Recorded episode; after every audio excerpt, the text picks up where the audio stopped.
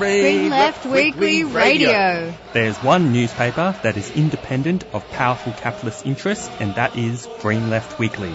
It's the people's voice, committed to human and civil rights, ecological sustainability, democracy and equality. It presents ideas that the mainstream media won't. Green Left is a leading source of local, national and international news with analysis, discussion and debate to strengthen the anti-capitalist movement. It helps expose the lies of the capitalist press and puts the voices of the marginalised and the oppressed at the centre of fighting for a better world and helps us understand the political developments unfolding around us.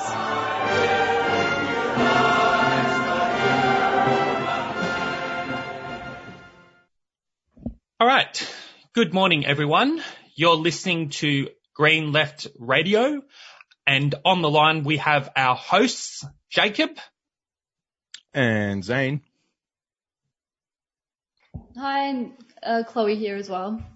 Yeah. So we, um, I guess before I announce what we have coming on the program, um, I'd like to acknowledge that 3CR today is being broadcast to you from the Wurundjeri land of the Kulin Nation.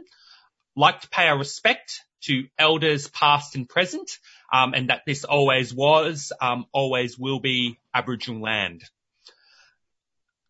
So I guess um, just to announce what we have coming up on the program, um, we have a number of pre-recordings um, that we're going to be playing throughout, um, possibly after our first round of kind of discussion that we're going to go through um, between our hosts. Um, so we have an interview with Jonathan Sri, um, who is a Greens councillor. And as a Greens councillor, he has been heavily involved in the campaign at Kangaroo Point Hotel, um, where a number of refugees are currently being held in Brisbane. Then we'll be having an interview with Monica Hart, um, who is uh, ASU delegate, um, work, um, who is a candidate um, for the Sue Bolton Moreland team, which is a team of community independents and socialists who are running for the Moreland Council. But I guess um, the first thing I guess I wanted to kind of bring up is in this past week, um, we've had um, the Prime Minister has announced on July 21st uh, a number of the kind of anticipated kind of changes to the existing job seeker um, and JobKeeper payments, um, which were essentially um, a lifeline that was implemented um, by the Liberal government to curb some of the worst economic effects of the COVID-19 pandemic. So I guess the first kind of change um, that he's kind of announced is that the job seeker coronavirus supplement will be reduced from 550 a fortnight to 250 a fortnight from the end of September, which will basically mean that the weekly payment that people get from Centrelink um, towards the start of October will be up to $400 a week as opposed to the 550 a week um, that people are currently getting with JobSeeker. Another sort of interesting kind of change is that the JobKeeper subsidy um, will be cut from 1,500 a fortnight uh, to 12,000 a fortnight for full-time workers and 750 a fortnight. 1200? Yeah, 1200, yes, sorry. 1200 a fortnight and 750 a fortnight for part-time workers. And, um, just to comment on this, and I might leave, um, might, some other comrades might want to, um, comment on this as well. Uh, one of the funniest things, um, early on is Anthony Albanese and the ALP have been going a bit, have been very critical of um, the Liberal Party's um, implementation of the JobKeeper payment. And their criticism has been that the JobKeeper payment, because it was a flat rate, was paying some workers undeservedly too high, um, which was a bit of a weird criticism on the radio because essentially, um, okay, what that means, well, um, just for um, listeners' information, JobKeeper, um, for those who, for workers who are eligible to get it, to get it, um, it offers a flat rate. So basically, whether you work 10 hours a week or 20 hours a week or 40 hours a week, you are entitled to uh, the flat rate of um, 1,550 uh, 1,500 a fortnight. And essentially, yeah, Anthony Albanese was criticizing the Liberal National Party for actually giving a, a generous flat rate to all those workers. Uh, which I think is a bit ridiculous because it's basically attacking the Liberal Party from the right. Mm. And at the same time, uh, I remember listening to Anthony Albanese justify that. And then as soon as um, Scott Morrison announced these changes um, on television uh, to JobKeeper and JobSeeker, he basically justified the flat rate by saying that, you know, we had to make it a flat rate um, because, you know, there's a lot of workers, quote unquote, who had um, second and third job. Um, um, and, you know, we needed to help out those workers because there was a reason why JobKeeper, you're only able to get JobKeeper from one employer. So, yeah, that, you know, in just one foul sweep, um, Scott Morrison justified the flat rate while also justifying, uh, the attack, the tax on workers that would come later by reducing the rate of JobKeeper. Mm. Yeah, it's ludicrous. I mean, I think it's important to think about the the whole point of this economic stimulus, which is everyone's staying at home.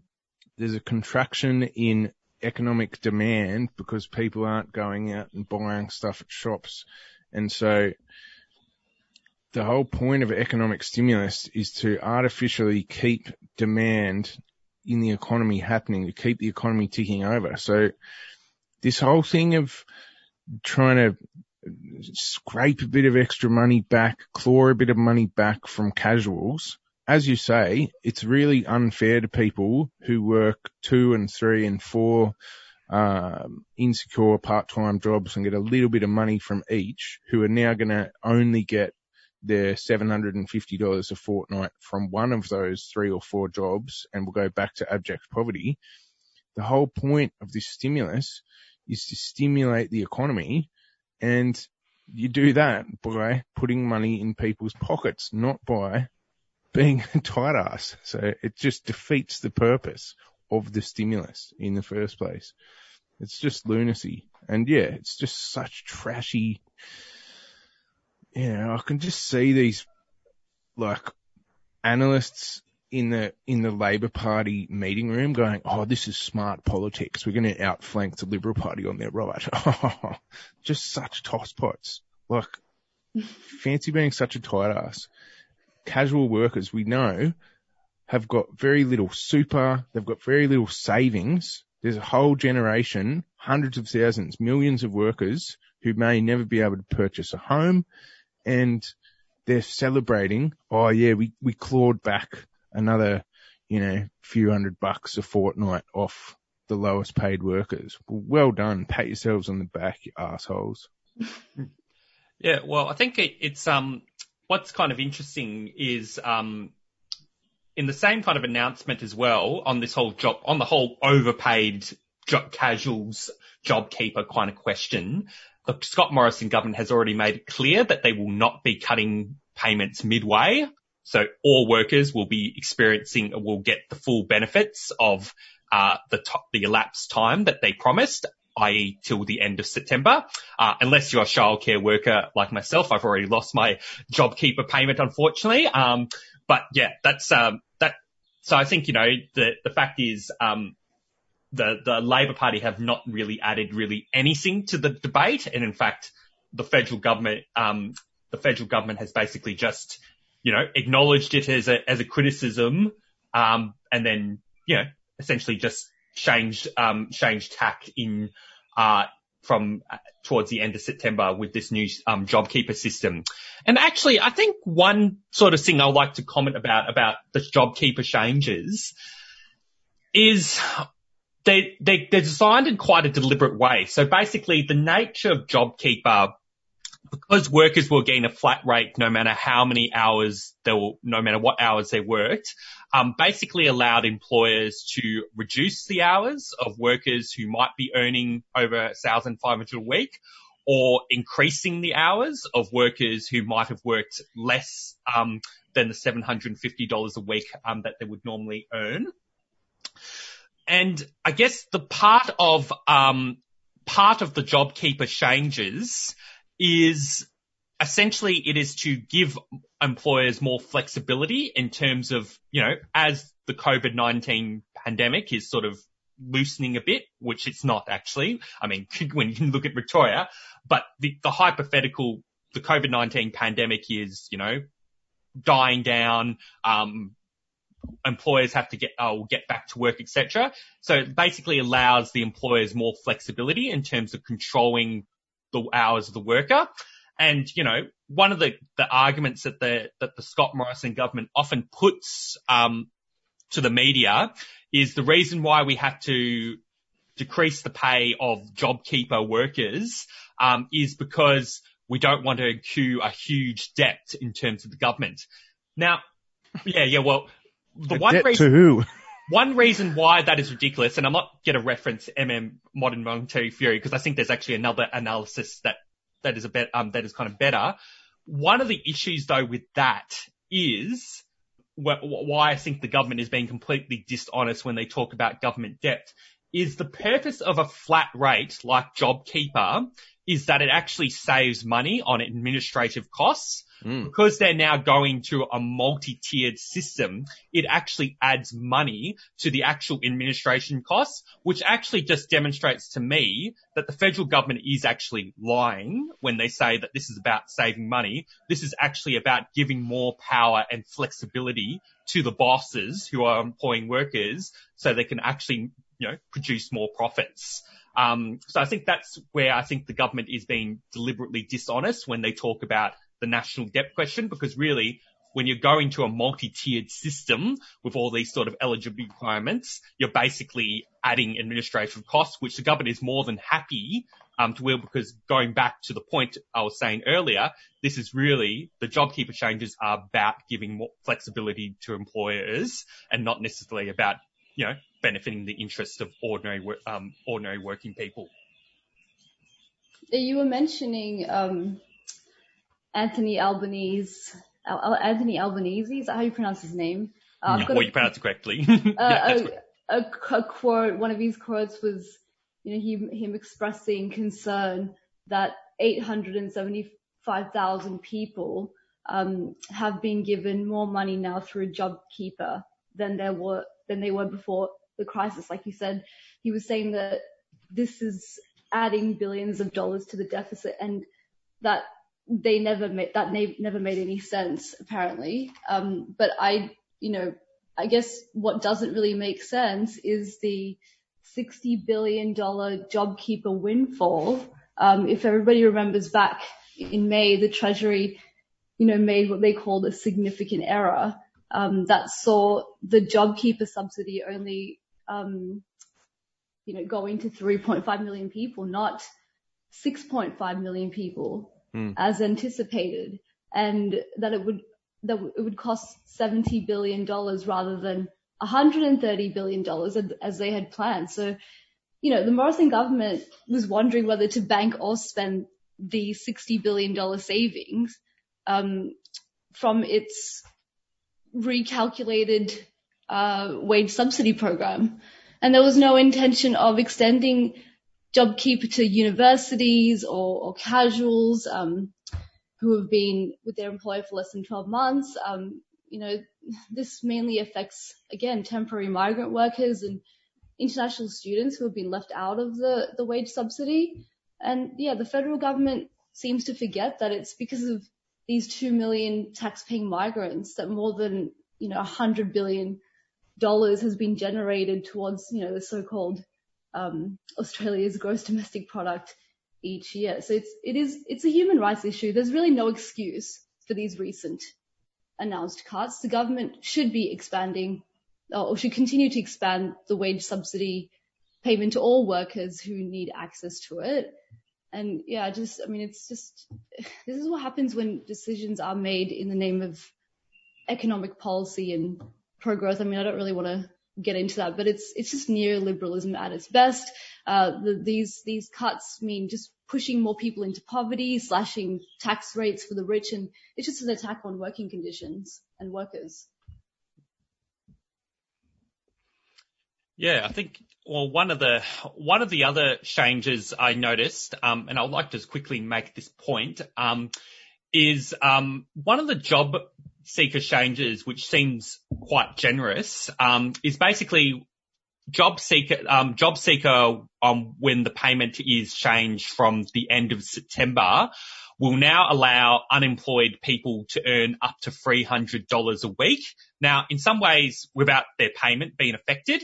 Now, in some ways, that might seem generous, but it's almost like a blatant um, admission um, that unemployment benefits are basically going to be used to subsidize and expand low wage precarious work, um, which I think, you know, is a bit, it's totally outrageous. Um, and in fact, you're gonna, it's gonna create certain divisions in the working class because basically some people on JobKeeper will be like, wow, I, I'm, I'm actually, especially part-time workers who are receiving JobKeeper, I'm basically earning less than someone on job, on JobSeeker who is, um, who is base, who is getting, um, who is getting, um, who's able to work only 10 hours a week while and get, and he gets more money and he, and they get more money than me. I think you'd call that a perverse incentive for people to actually quit their job, stop collecting JobKeeper and get on to Job Seeker and then, uh, you know, potentially go back to their job and earn a certain amount per week doing that instead of, um, yeah, staying on job keeper. Yeah. So yeah, it's, uh, it's pretty, it's pretty ridiculous. And I just think it comes back to the whole point of this stimulus is to keep people being able to pay their rent, buy groceries, pay their phone bill, pay their electricity bill. You don't do that with austerity. You don't do that by cutting people's payment down to $750 a fortnight. It's not enough to live off. So it just defeats the whole purpose of all these stimulus measures. I mean, I know you're, you're, you're uh, critical of modern monetary theory, Jacob, but one of the underlying principles of modern monetary theory is that if there is a, like, I don't think that it's just a Keynesian thing that can only be applied to capitalist economics. I think that it's quite relevant to socialist or Marxist economics other some some Marxist economists agree, others disagree. But one of the main ideas between, behind modern monetary theory is in a situation like this where you have an economic downturn, you have lots of unemployment. There's a modern MMT advocates a job guarantee, so not like kind of halfway between job seeker and job keeper. There's just a publicly um, operated job office and you can go in there and there's, you know, 20 different jobs. You could be very democratic about it. It could be a committee to come up with new jobs for people that are unemployed. And so whenever there's an economic downturn, there's automatically government deficit spending to create uh, a job guarantee to create employment so that that aggregate demand is still there so that people are still able to keep paying their rent and buying stuff and it keeps the economy cycling over. So yeah, it's just, I, I just, it's so, it's so dumb that they're implementing this austerity on the lowest paid workers. Yeah, and if the, yeah, sorry, same. No, you go. Yep. No, I'm just, I was just going to mention if the, if the federal government can afford to spend more than $270 billion on the military to fight wars, um, they can certainly spend less than half of that amount on coronavirus subsidies during a global health crisis. The only the only war we should really be concerned about right now is is fighting COVID-19 and making sure everyone's you know everyone has their basic needs met. And because of these cuts, job seekers will soon have to survive on like as little as forty dollars a day or or eight hundred and fifteen a fortnight, which is below the poverty line. Hmm. Yeah, and I And think that, it's, that's the difference between between JobKeeper and military spending is JobKeeper stays in the economy and it does its job as a stimulus. Mm. Military spending gets turned into super expensive jets and missiles and stuff, which sit in a bloody shed. And it's like it takes this money out of the economy and locks it up in this destructive, horrible thing, which was a part of the George Orwell's book 1984. He's talking about how the, the world has been divided into three main kind of warring groups that are always at war with each other. And part of the thing there is the surplus created by the workers, by society, gets turned into bombs and stuff and then fired at each other and destroyed. And it's this way of stopping the workers keeping their wealth. You turn into bombs and it gets locked away.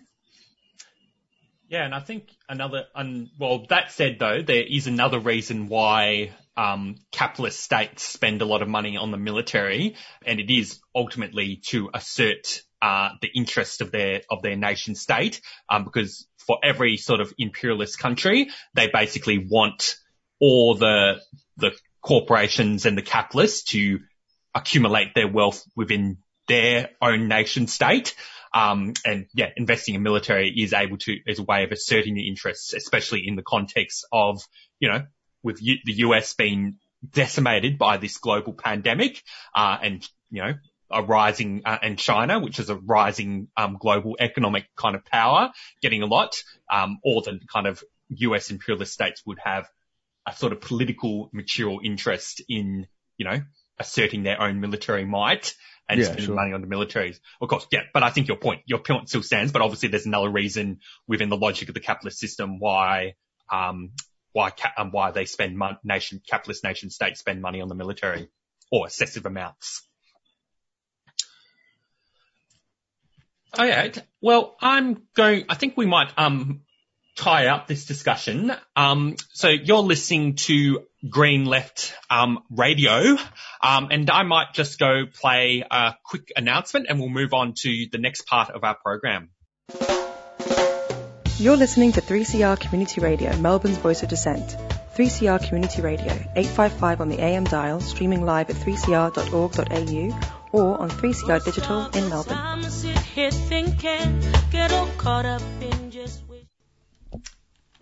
You're listening to Green Left Radio, and for the next part of our program, we will be playing a recording of an interview that was done by Sue Bolton um, of Monica Hart, um, who is uh, a candidate uh, for the upcoming council elections.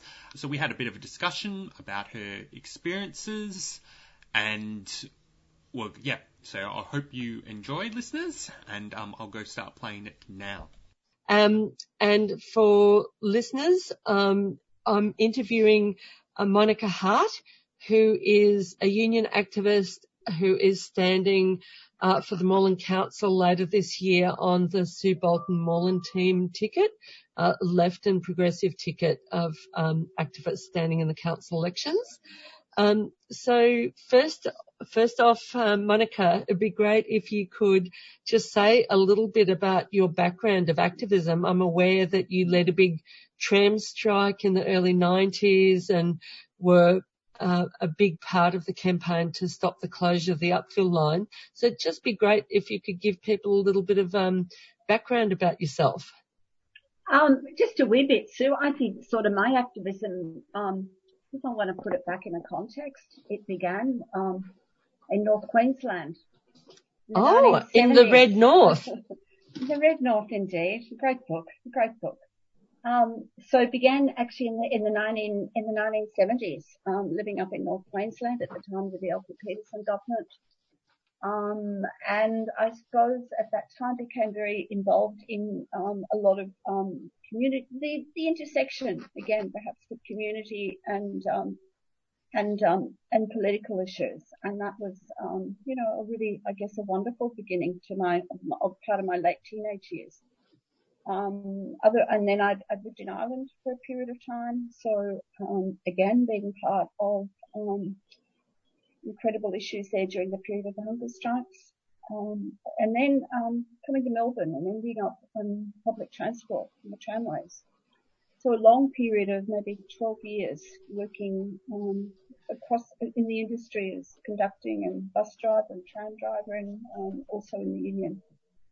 And that was the period, um, I guess right through the 80s, we saw a lot of um, attempts at that time, particularly um, around the removal of, a lot of, it's incredible when you think about it, the removal of train lines, which was so high on the agenda of each successive government that would come into power.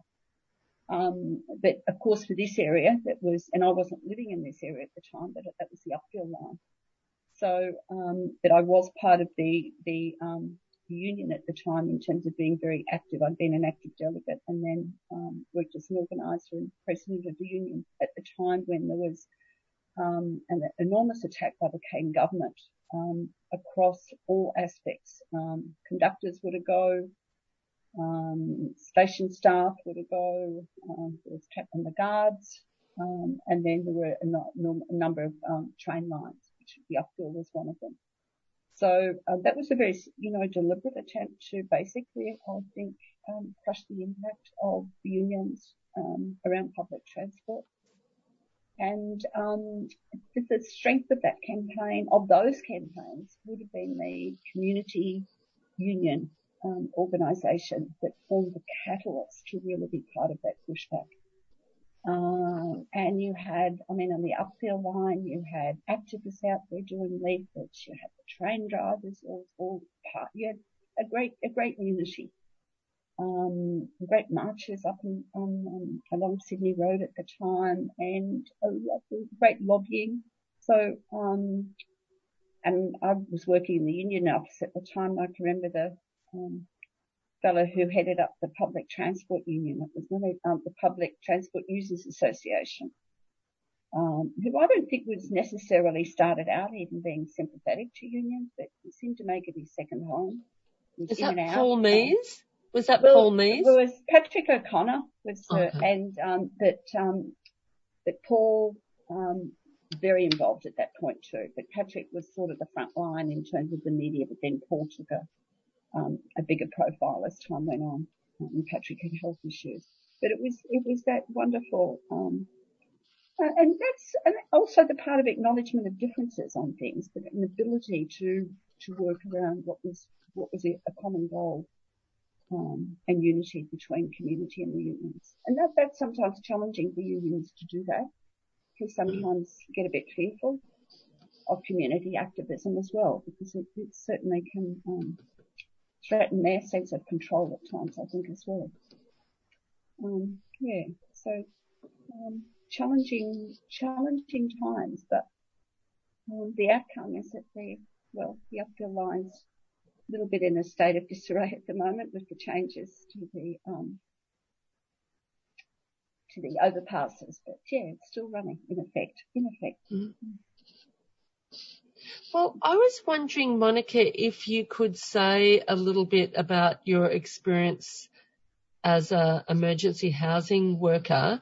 Uh, I understand you work on a 24 hour crisis line and you have been involved in, um, you know, trying to find emergency housing for people who are in crisis.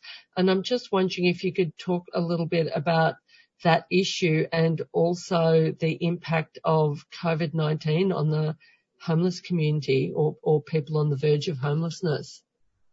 Yeah, for the last probably about five years, so I've been working in um, where a part of it it's a, a it's a 24 hour crisis centre, um, and we work across the whole state of Victoria. So we're an emergency response um, after hours, but um, significantly um, during the daytime, we also become um, a link. We're actually on a, a, homelessness line. So we're actually picking up calls again, um, predominantly across the state and linking people and their concerns and their issues back into their relevant housing service. So we certainly um, get an idea of the um, absolutely um, crisis that's across Victoria um, with homelessness. Um, an incredibly busy, incredibly um, demanding work, and often with.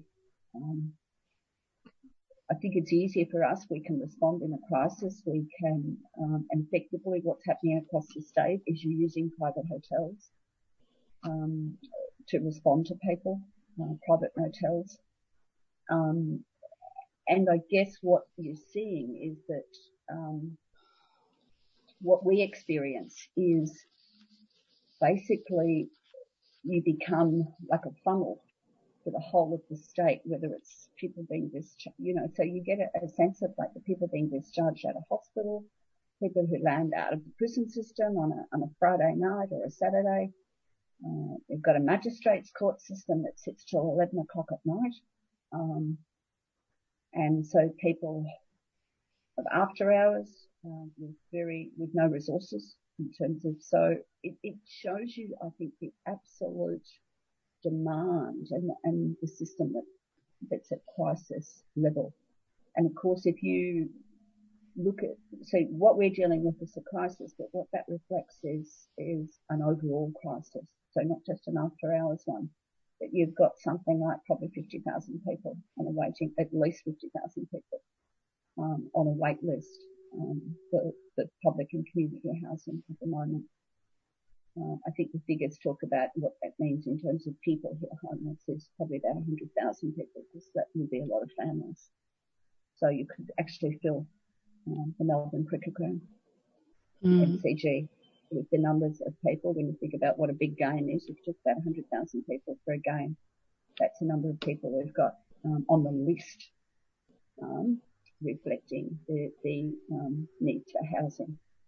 Um, the reality would be far higher because I would say I would say most people that I would talk to are actually not even on the list now. It's seen as like, why am I going to bother putting myself on a list for 10, 15 years?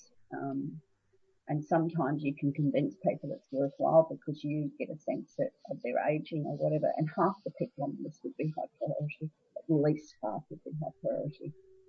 So people who who are on those lists now would be, um, I, I would have to say that most women who are fleeing domestic violence have a very short-term short-term connection perhaps into um, accommodation if they're lucky within the family violence system. But most, I'd hate to put a figure on it, would be very, very high. Most end up on the on the roundabout of the, the housing and homelessness system. Very, very high. A lot of people being accommodated in hotels, um, paying the housing service will pay say 50%.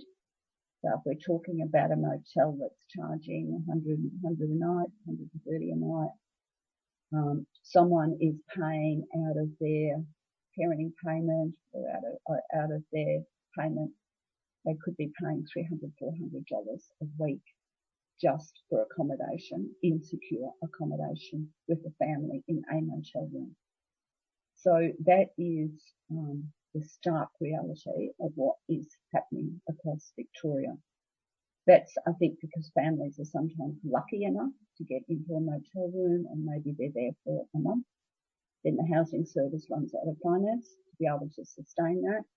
So then it may be into um, another situation of couch surfing for a period of time until that becomes untenable and then maybe back into that roundabout of a housing service. Um, a lot of housing services now don't even accommodate single single people, can't assist single, particularly single men, um, and so you get the, the, huge overflow literally onto the streets. Um, and that's it in a nutshell, to be quite frank. That that's um, and I guess what I was talking about was maybe a bit pre-COVID. Uh, that was the scenario. You put COVID into that and you get a whole different, you get a, just a, a whole other level on top of that. Um, happy to talk about COVID as well on top of that. Super. Um, and the COVID situation has now seen, I guess, money being money being put into the system. So um, a lot of people now were being accommodated in motels at the beginning. Um, that was through March and April. Um, but then there's there's a lot of pressure on housing services to actually being able, to maintain and sustain that. So we've got this again, this situation of people who might have been supported for a month or two. Um, again, most of them contributing say 50% of the cost of that. And then when that housing service, when their funds dry up, then it's again an exit onto the streets. Um, and then I think we've seen a little bit of an influx back into hotels again. Um, but hotels are going to go want to go back into their own sort of market base as well. So, um, you know, once we saw a bit of the restrictions being lifted as part of COVID, then people were being exited out of the housing, out of the hotels as well, because we were seeing was, I guess, more of an option for tourism again. So it meant that the hotels were actually now saying denying access to um, people that we previously were able to get accommodated. They would we could no longer get that. So it's it's um, the level of complexity out there is, is huge. So and the impact the impact is huge, massive, massive. So that's um one thing. Uh, in I think a lot of people who've never had anything to do with housing services, especially emergency housing, would actually be surprised to find out that emergency accommodation isn't free. Like I think it is the um, impression of a lot of people that um, emergency accommodation is free, and so what would happen in the cut like that those amounts that you mentioned? And I think I did hear a man who is has been put up in a hotel talk about how the hotel keeps changing how much they charge, although that might be dependent on how much the um, housing service is able to pay. Um, but how do people on a youth allowance, which is tiny, like even less than Newstart, um, or I'm not sure how much people get um, released from prison with um, in, financially. Like I, I used to be $250. So that's not going to last many nights of emergency accommodation in, in a hotel. Um, and then I understand there's an issue of um, hotels um, that used to accept um, homeless people in crisis and don't accept them anymore. And I think you mentioned to me that the other day that um, now that there's starting to be some positive diagnoses of COVID-19 amongst homeless people, when hotels have to close down to do a deep clean, sometimes they're refusing to take homeless people back into the hotels. So I was just wondering if you could talk a little bit about all of that and, and what do people do if they're not entitled to Newstart allowance? I'm thinking of, um, asylum seekers, international students, migrants on temporary visas, people who can't prove their identity to Centrelink because maybe they were born in a war zone or, or lost their birth certificate, um, and people who've exited state care. So um, that indicates a real crisis. Um, and there's, there's, and yeah, I mean, so you've, you've, you've, you've thrown up so many issues there. Um, and, and all of them very real. Um, you just talked about exit from prison. Exit from prison is exactly that. Some most times there's there's a half a half payment that comes through to people on their day of exit, but not always. Because sometimes there's, there's a dilemma with that. Um, or you know someone's not been they they've actually come straight out of court and so they don't go. So that's not set up, particularly um, where they've come from prison into the court, and then um, the court finishes that night at six or seven, eight. Um, they actually um, walk to us usually at that point in time. So we've got no, no, they've got no accommodation, no payment, um, often in those circumstances. So we, so I, I, I think you, you know, to understand about what's happening in terms of um, those released from incarceration. That's that's virtually um, they walk into and stay, walk into homelessness, come out of prison, walk into homelessness, and the majority would stay in homelessness.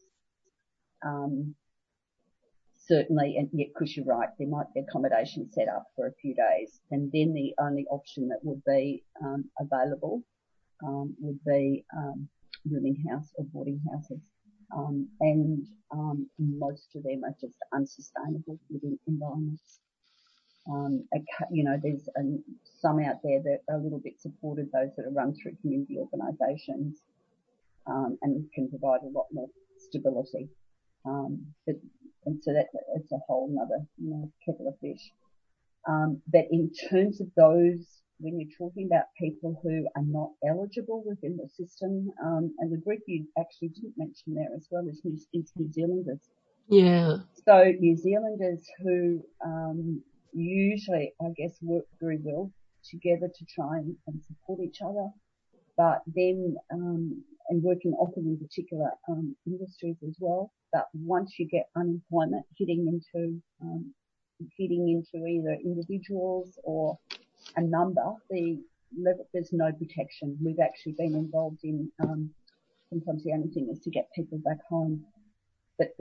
And I guess the sad thing is that New Zealand is no longer home because many many been here for many many years, um, and there's you know women who have um, their children here all born in Australia. Um, that when um, relationships break down or whatever has occurred, but particularly the, the thing I think most with New Zealanders is when they lose income. Um, mm. They have absolutely got no no backstop um, um, whatsoever in that system. Um, and and and yeah, yeah, many many are sometimes forced back into New Zealand. Um, but all of those issues, particularly asylum seekers, um, uh, yeah, all of all of all of that group fall into um, just an absolute, all of that fall into an absolute limbo. Um, trying to resolve something individually, and sometimes it's there's, not even there's no clear answers, um, mm. no clear answers at all. Um, in terms of the other issue with um, hotels, as I said, um, when we've had um, positive testing, um, we've had two quite large hotels we were working with, but um, we no longer and none of the housing services um, can utilise those services now um, because and I guess they will go yeah they've either closed their doors to um, homeless people or um, I'm not sure how viable they are at the moment either because I don't think they're picking up any any tourism either. Um, but certainly we've lost um, points of points of referral and points of, of, um, access upon people. So our sort of ability to come up with options um, has been really really reduced recently. Um, and I, I, yeah, I don't know where that where that's going to go necessarily. Um, particularly now we've got the irony of COVID being on the increase, and we've actually probably got we've got less options than we had back in, mm-hmm. back in April. Um, so, so I was yeah, wondering if you might comment on another thing, which is um, now the government's introducing, making it mandatory for people to wear masks from Thursday, which I think is necessary in order to combat COVID-19 spread. But that because the approach is a more punitive approach, which is cops out in the street fining people, yes, they've got some big orders of masks coming in, but I gather they're for health workers and disability care workers. So, um, what I'm thinking about is the question of public mm. facilities and offering of um, free masks, free ha- hand sanitizer, um, having public toilets open all hours of the day and night, having shower facilities available for people, um, because I'm I would be worried about um, police fining people without really adequately educating people. My understanding in Vietnam is the police, rather than fining people, they give people a mask when they see people without a mask. Um, I don't, yeah. I don't think that is happening here with the Victorian police. So I just wondering about um, the question of facilities, even laundry facilities for people who might be sleep. I'm talking here more about rough sleepers rather than people in emergency accommodation at the moment. Um, what you you know might want to say about that those issues.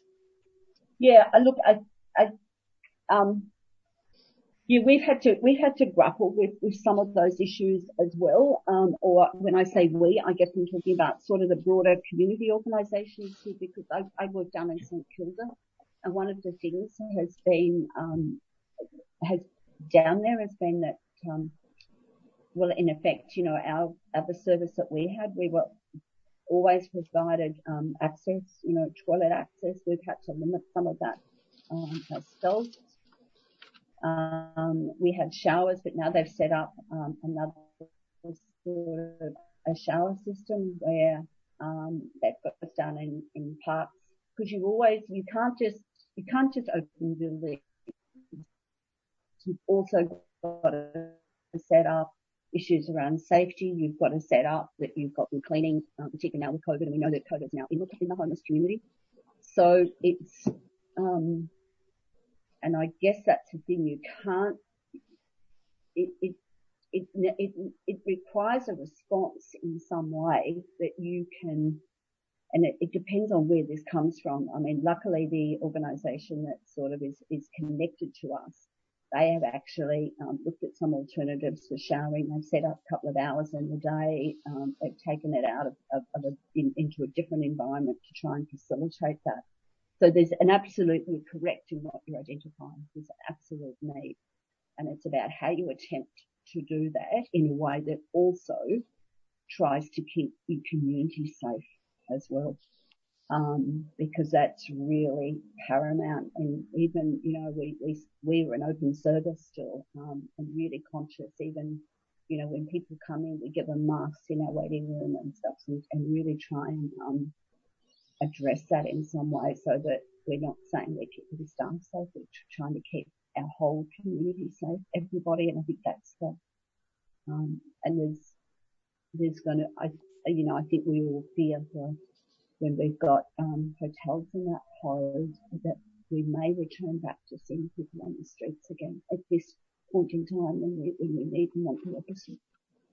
Mm. Um, so that sort of um, direction is is critical, but I think, I mean, the whole way through, you know, and it, it's a challenge, but the whole way through it, everything um, has been a difficult process. Um, in terms of, I guess, policies or the options being there at the time they were required. Um, we'd also face the issue of concern of how do we, when we know that we've got um, a homeless person in a hospital, um, where do we go for that person? Because we were also saying we just can't, we can't place someone in a motel because that we're concerned that cleaning everything's not going to be adequate. So um, where do we go? Where do we go for people in, within our homeless community who um, are going to test positive? Um, and there has been some um, aged care facilities, ex-aged care facilities um, that have been opened again to um, to to try and cope um, with, with that for that group.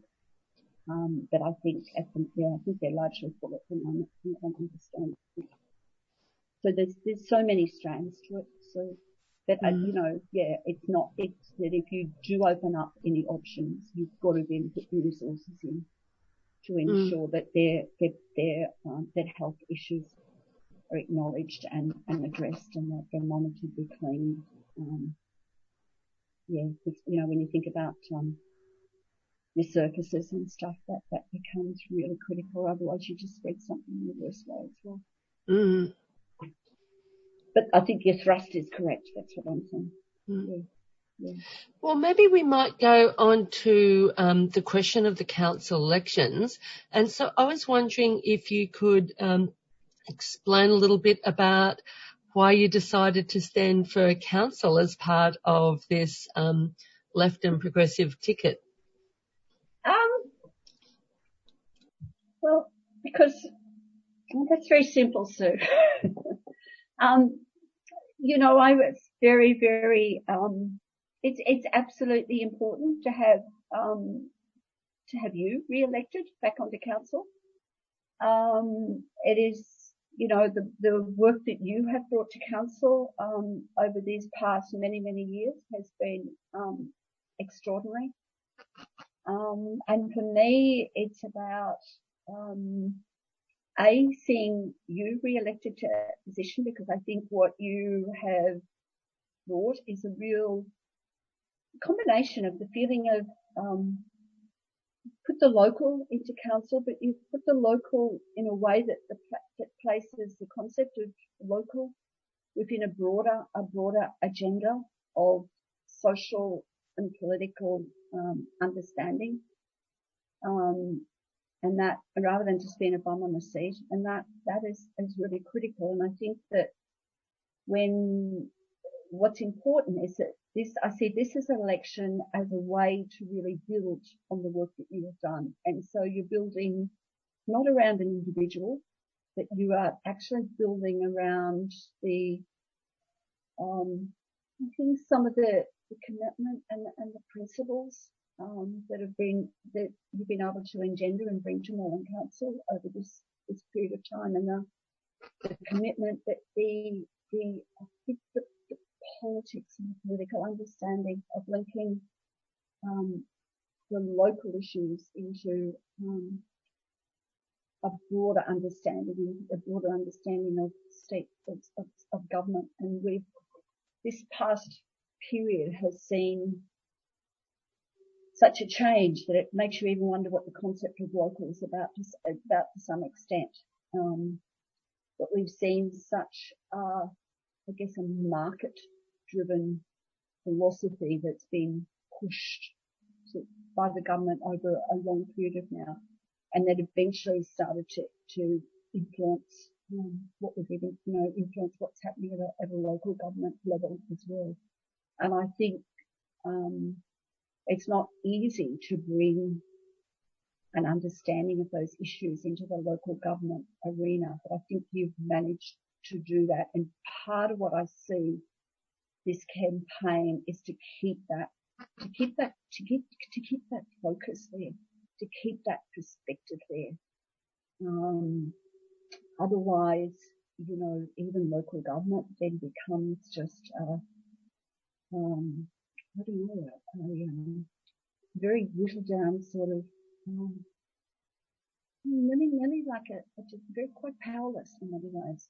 And I think it's that connection of, of the local into the community, um, which is really important and which is an important part of this campaign.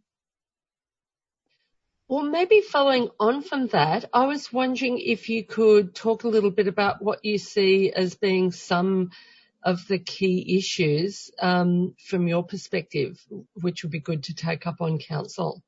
Um, well, I have to say, I think the um, the policies that have been put, the policies that have been put together um, as part of the, the Bolton Moreland team, um, I think I think they're exciting policies, Sue. Um, and if if I think about um, I think there's so, you know, they, they come together very well. Um, and we were talking about one of the things that's been in, in my mind, um, recently is I can't, every day, I guess, is part of my work. I'm thinking about what are the impacts, um, of COVID. And I don't think we've even begun. We haven't even begun to see the real impact of that.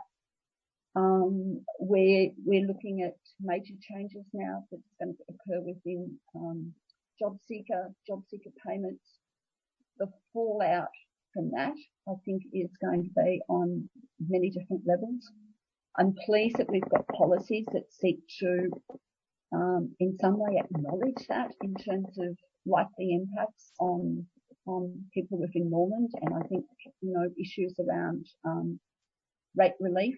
It's hard to know. I think largely people who are renters are probably more likely to be affected, but I don't think we can make that call. So we think that there is some acknowledgement of that, of the financial impacts. Um, that's really important that that's, that's, that's seen and understood, um, in the, in the context of, of, um, council.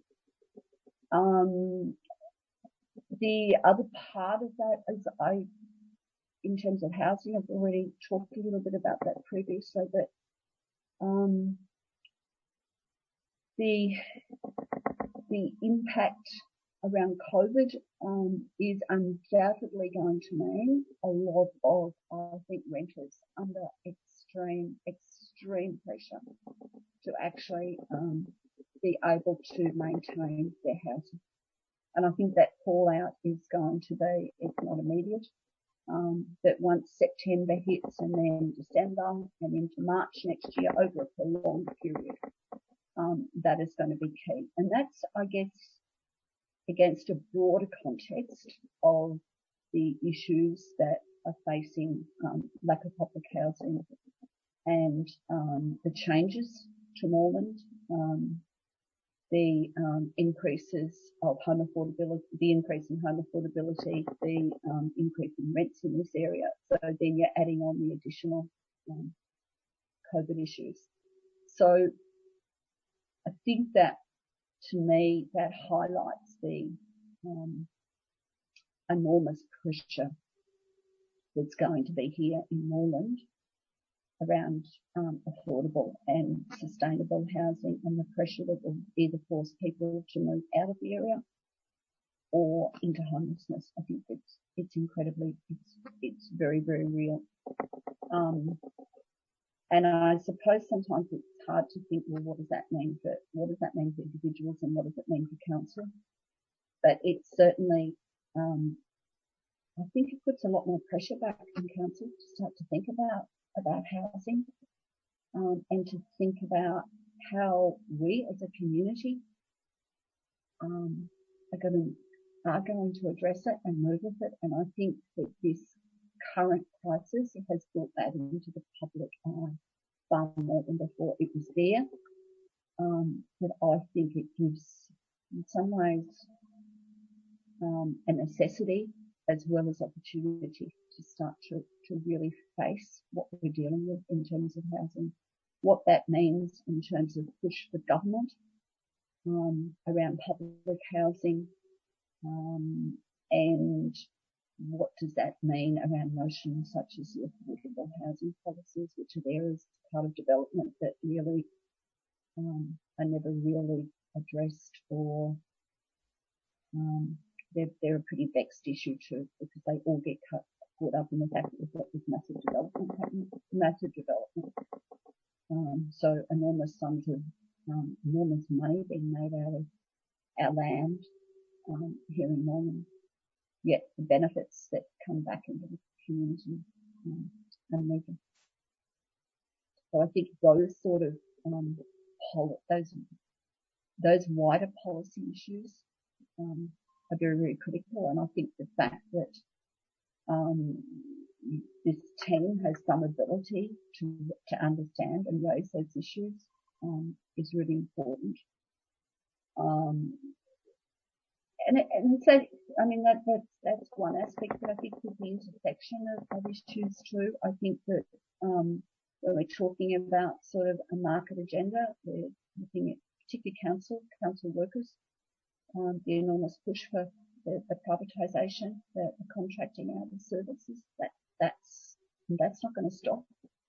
Um, that becomes an, again an important point of policy issues because if you look at that whole sort of notion of where you go with subcontracting and accountability, um, you know, we're seeing now the um, issues of what happened with even why we got so much COVID now, what went, what went wrong with the whole subcontracting out of security, what went wrong with the hotel scheme. So we're seeing some of the some of the chickens come home to roost um, against um, successive policies that, that have been part of um, a market market driven agenda. Um, so the intersection of what that means for council, I think, is very real. Um, my background is public transport. Um, you never, you never ever stop being um, an advocate or a, you know, if you work for public transport, it's, it's in your blood, and I'm a user of public transport. Um, so again, um, you know, a strong push in this area for what what what are our needs? You know, around the Upfield line. Um, always looking at what we can do across with tram routes, bus routes to extend services across Moreland. That's that's really key key I think as, part of what we need to be looking at. And um, you know, all, the policies that exist there too, the policies that exist around environment, tree canopy, um, you know, the issues around parking, all of those I think are very, very important issues in, in, in this election. Very key issues in understanding our community.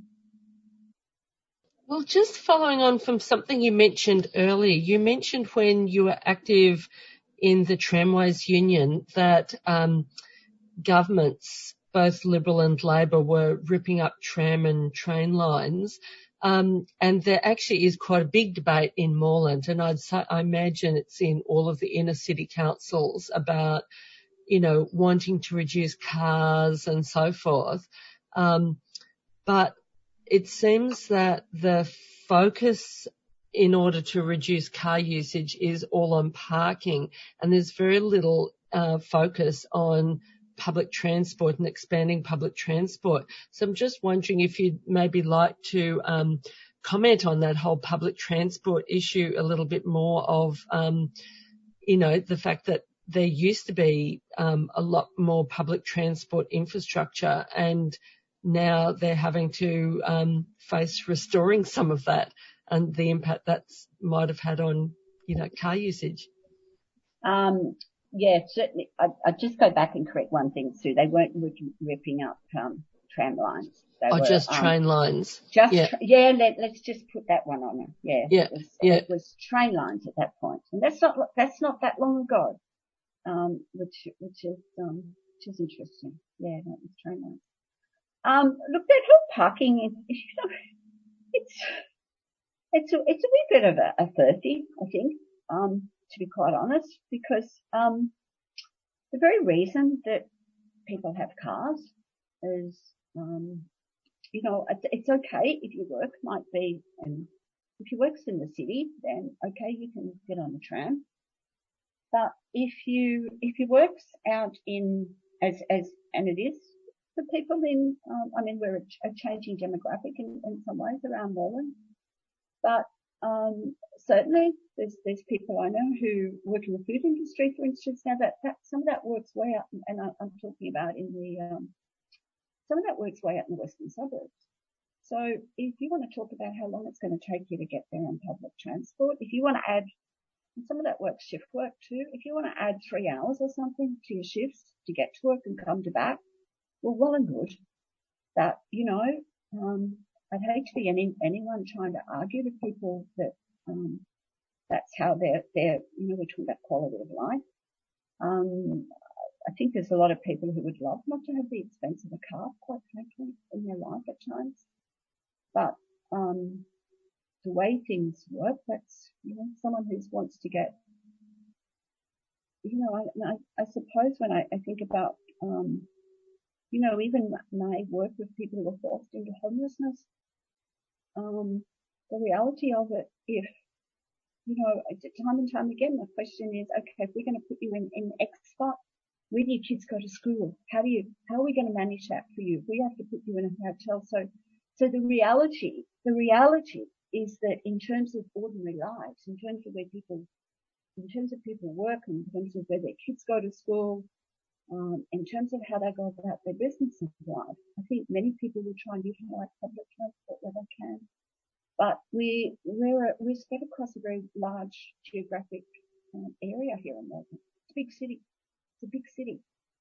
So in uh, people with disabilities, I mean, um, there's just many people depend in part, not totally, but in part on cars as part of their lives just to survive and to work. So we have to have, I think we have to have a dual understanding. We have to have um, certainly a need to push around public transport issues. That's that's just imperative. Um, but in, but at the same time, we need to understand the reality of people's lives so that the two go hand in hand. To my, to my mind, yeah.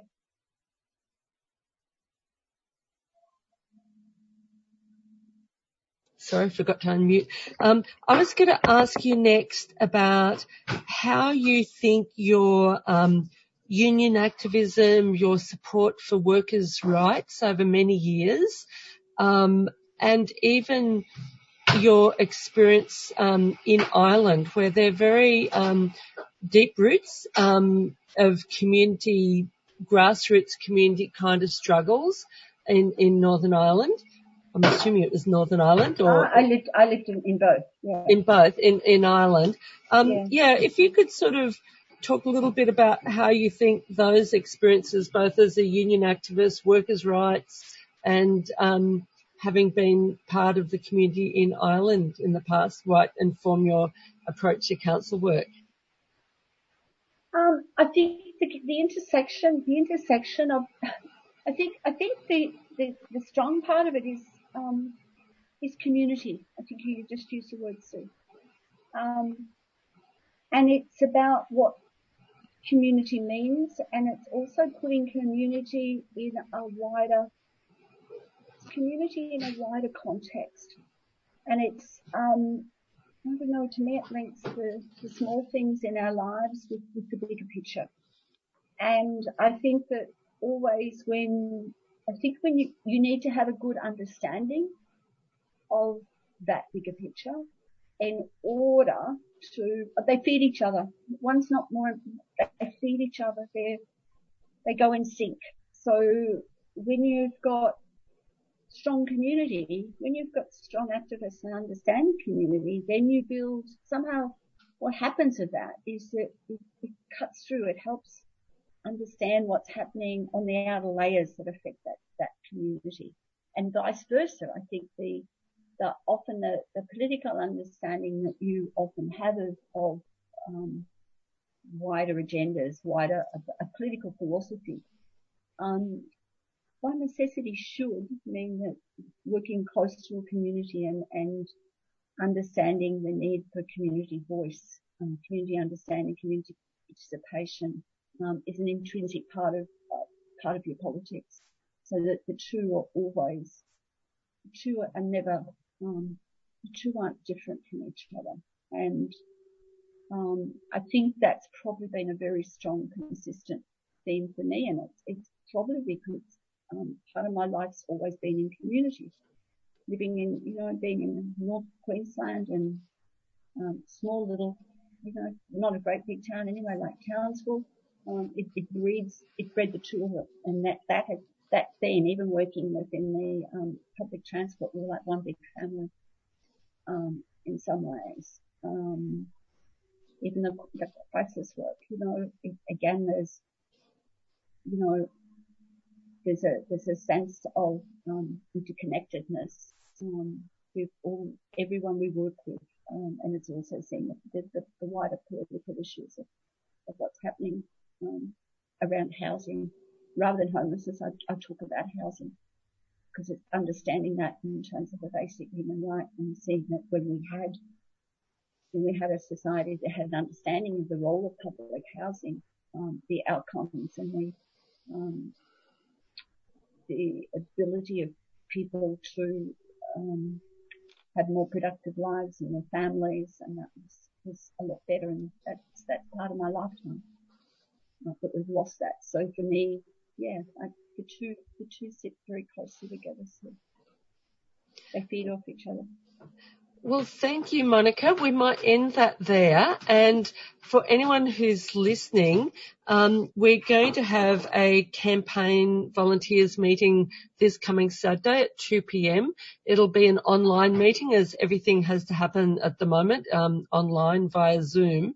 Um, people can find the Zoom link if you go to the Sue Bolton Moreland team Facebook page. There's also a website, um, Sue Bolton Moreland team as well. Um, so you can make contact with the campaign and find out about the campaign meeting, um, both on the website and also through the Facebook side. Um, so we'll just end that now. Thanks for Monica. Bye. Good morning, listeners. You're listening to Green Left Radio, um, and you're just listening to an interview with Monica Hart, who is running. Um, who's a candidate for the Moreland Council elections, running for the Sue Bolton Moreland team, which is a team of community independents and socialists led by socialist Moreland councillor Sue Bolton, who was conducting uh, the interview uh, about about the upcoming council elections, about what she stands for, why she's running for the election, and some of the important political his- um, um, history and stories that is important to her. So, yeah. Um, for the next interview, I'm going to be playing a recording of an interview with Jonathan Sri. Um, Jonathan Sri has been part, um, is a Greens councillor based in Brisbane, who has been part of the campaign to free the refugees who are currently held at Kangaroo Point, um, which is a hotel where refugees um, are currently being held in detention, um, who are unable to leave um, their their hotel, um, their rooms and leave the hotel, and has been the subject of a massive grassroots campaign demanding that they be free. Um, so yeah, hope you enjoy. We're here outside the Kangaroo Point Detention Centre. Can you just I mean, briefly explain what's happening here? Around 120 refugees are currently being detained in a hotel at 721 Main Street, Kangaroo Point. The hotel is it's really a glorified motel that's been converted into a prison. So this is certainly not luxury five-star accommodation. These men are being held multiple people to a room, really cramped conditions, no space for exercising and they're largely confined to their rooms for most of the day. The hotel even has a small swimming pool in the backyard, but the, the government doesn't even let them use that. So it's really much more like a prison. I think the word hotel is sometimes misleading. These men have been held in detention mostly for about seven years now, in some cases a little bit longer. Most of them were previously held offshore in places like Manus Island and Nauru and were brought to the mainland under the Medevac legislation because they all have serious health issues, whether that's mental health or physical health conditions. Over the last couple of months, uh, the men started protesting, holding silent protests on their balconies, and residents responded by holding our own actions on the street as a show of solidarity. And those solidarity protests continued weekly throughout the COVID-19 shutdown and now the, have emerged into a 24/7 blockade of the site. So we know the government is trying to relocate some of the men held here to higher security detention facilities. We know that there are still open conversations about potentially even relocating some of these men back to Christmas Island or other offshore facilities. And so part of the purpose of the blockade on the ground is to prevent those forced transfers. Our specific intention is that if the government tries to move some of these men to high security facilities, we will physically block the roadway and block those cars from leaving the compound. The other big benefit of the blockade is that it provides a sense of moral support and solidarity with the men inside who for years now have felt like they're forgotten. So the mere fact that so many residents are willing to spend time on the ground showing their support is a huge morale boost to the men who, many of whom are suffering severe mental health issues. So there's quite a practical, tangible, immediate benefit to having an on-site presence just in terms of the mental health of the men inside. Above and beyond that though, the blockade serves to maintain ongoing community awareness of the issue, to maintain continued media interest, and thus ensure that this issue doesn't get swept back under the rug.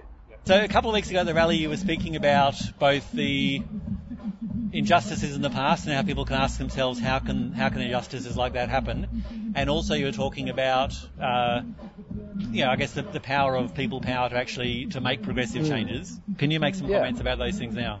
I think a lot of Australians have been inoculated to ignore just how serious these human rights abuses are. This is not a small thing that's going on on our watch. This is hundreds and hundreds of refugees who have a legitimate fear of persecution and who ought to be granted asylum being held indefinitely in detention for no reason. This serves no public benefit. This is contrary to the United Nations Convention on the Rights of Refugees. It's uh, contrary to the Convention Against Torture. So this is a pretty severe and significant systemic abuse of human rights. And it's basically just crept up on us gradually over many years. Piece by piece, this system of incarceration has been assembled. And I think people have just looked the other way for a really long time. And it's, I think, illustrates how a populace can have their consent manufactured gradually without them even realizing it. And we often look at what's happened in other nations or at other points in history and we say, how did the people allow this to happen? How did the government get away with this? People knew this was happening and yet they did nothing. And often we feel this almost contempt for those people. It's like, what were they doing? Why did they look the other way? Did they not care about these human rights abuses? Did they not care about these injustices? And yet, right now, a very similar thing is happening right here on the ground in our very city. And so that obviously raises the question of, well, what is our moral duty in these times? Can we content ourselves with signing petitions and writing submissions? Obviously, I think the answer is no. I think we need to be doing more than that. It's not enough to just vote at an election once every three or four years. It's not enough just to post on social media. We need to engage in other more direct forms of activism that put substantial pr- pressure on the nation state and on the major political parties. I mean, actually, just responding to what you said then, I mean, one thing that occurs to me about how this policy has been, how they've been able to get away with this policy. Mm. I mean, obviously, the refugee rights movement has won a number of concessions over the years, Mm. and to me, I think it is striking that it would have be it would be impossible for this policy to be implemented without the ALP support. Mm. If the ALP had stood up against Mm. what the Howard government was doing and then hadn't capitulated under Rudd and Gillard and then, you know, uh, that just put, puts them in a difficult position now to sort of, their, their own policy in government makes it impossible for them to. Yeah, exactly. So, in any kind of- so, so most of the issues that people are protesting about here have bipartisan support at the moment. The ALP's rhetoric has been a little bit softer and arguably a little bit more ambiguous, but the current regime we have of locking up refugees indefinitely has fostered under the auspices of both the major parties. And I think that's important to acknowledge that this isn't just the Liberal Party. Labor is also really complicit in this stuff. Um, I think what the more interesting question for me, though, is that in a political landscape where both the major parties are pretty firmly entrenched in their current positions, and this is not yet a major election issue, what can we do as people on the ground to mobilise more community support, but actually also to translate existing community support into tangible outcomes? Because, yeah, sure, right now, probably the majority of Australians are barely aware of this issue and certainly wouldn't be swinging their vote over it right now in this in this particular political moment. But there are still tens of thousands of people in this city alone who object to what's going on here and who are really concerned. So whether or not they are a political majority is perhaps slightly irrelevant. They are a substantial constituency. And the question is, how do we mobilize those tens of thousands, possibly hundreds of thousands of people who already care to actually take forms of action which will be effective? And that's why I've gradually come towards the view that mass civil disobedience is necessary and perhaps has been one of the key missing elements of previous generations and iterations of refugee rights advocacy.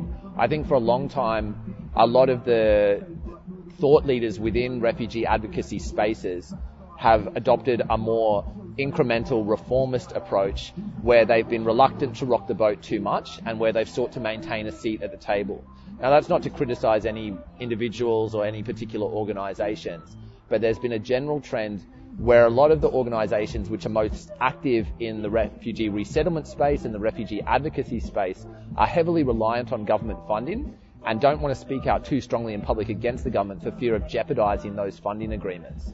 And so in a context where the, the biggest players are essentially too timid and the major parties are firmly in lockstep around this issue, it falls to activists to be much more vocal and perhaps almost antagonistic in order to draw attention and to shift the Overton window and push that conversation along. And I think it's in the last few weeks we've seen activists who are willing to not only take to the street but occupy the street and remain in the street that there's been much more media attention on this issue, which is in turn provoking political responses. What do you think is a is a is the is the is the preferable refugee policy, and how can we win majority support for that? Mm. Um, so my view doesn't really depart strongly from the Australian Greens, and you can look up the Australian Greens policies on, on their website. But in a nutshell, I think we need to have a much more open position where any refugees who arrive onshore, whether by boat or plane or whatever means, have their claims assessed promptly and are immediately granted asylum and can remain in Australia long term. That's the starting point. That refugees who show up in Australia should be granted asylum. Above and beyond that, though, we need to have clear pathways regionally for people seeking asylum to actually get to Australia. Um, people often complain about, oh, but refugees coming by boat, it's very risky. We don't want to be encouraging these dangerous sea journeys. Well, if you don't want to be encouraging a dangerous journey, provide a safer alternative pathway. If we, if we were really concerned about people drowning at sea, we would have giant cruise ships stationed in Indonesia and, and ready to take people across to Australia on a regular basis, or planes or whatever. The point is that the solution to deaths at sea is not to have a hard border approach, it's to, to provide safer pathways. But I think it's, we can't separate refugee policy and immigration policy from broader conversations about how the Australian nation state is structured and how the economy is, is managed. Right now, we have a political system that enriches a privileged minority at the expense of the vast majority. So people are struggling to pay the mortgage, people are struggling to put food on the table. That's not because there's not enough to go around. That's because we're not a wealthy nation. It's because a small elite minority are hoarding wealth and power for themselves and then turning people against one, each, one another, telling people to blame the refugees for their own financial difficulties.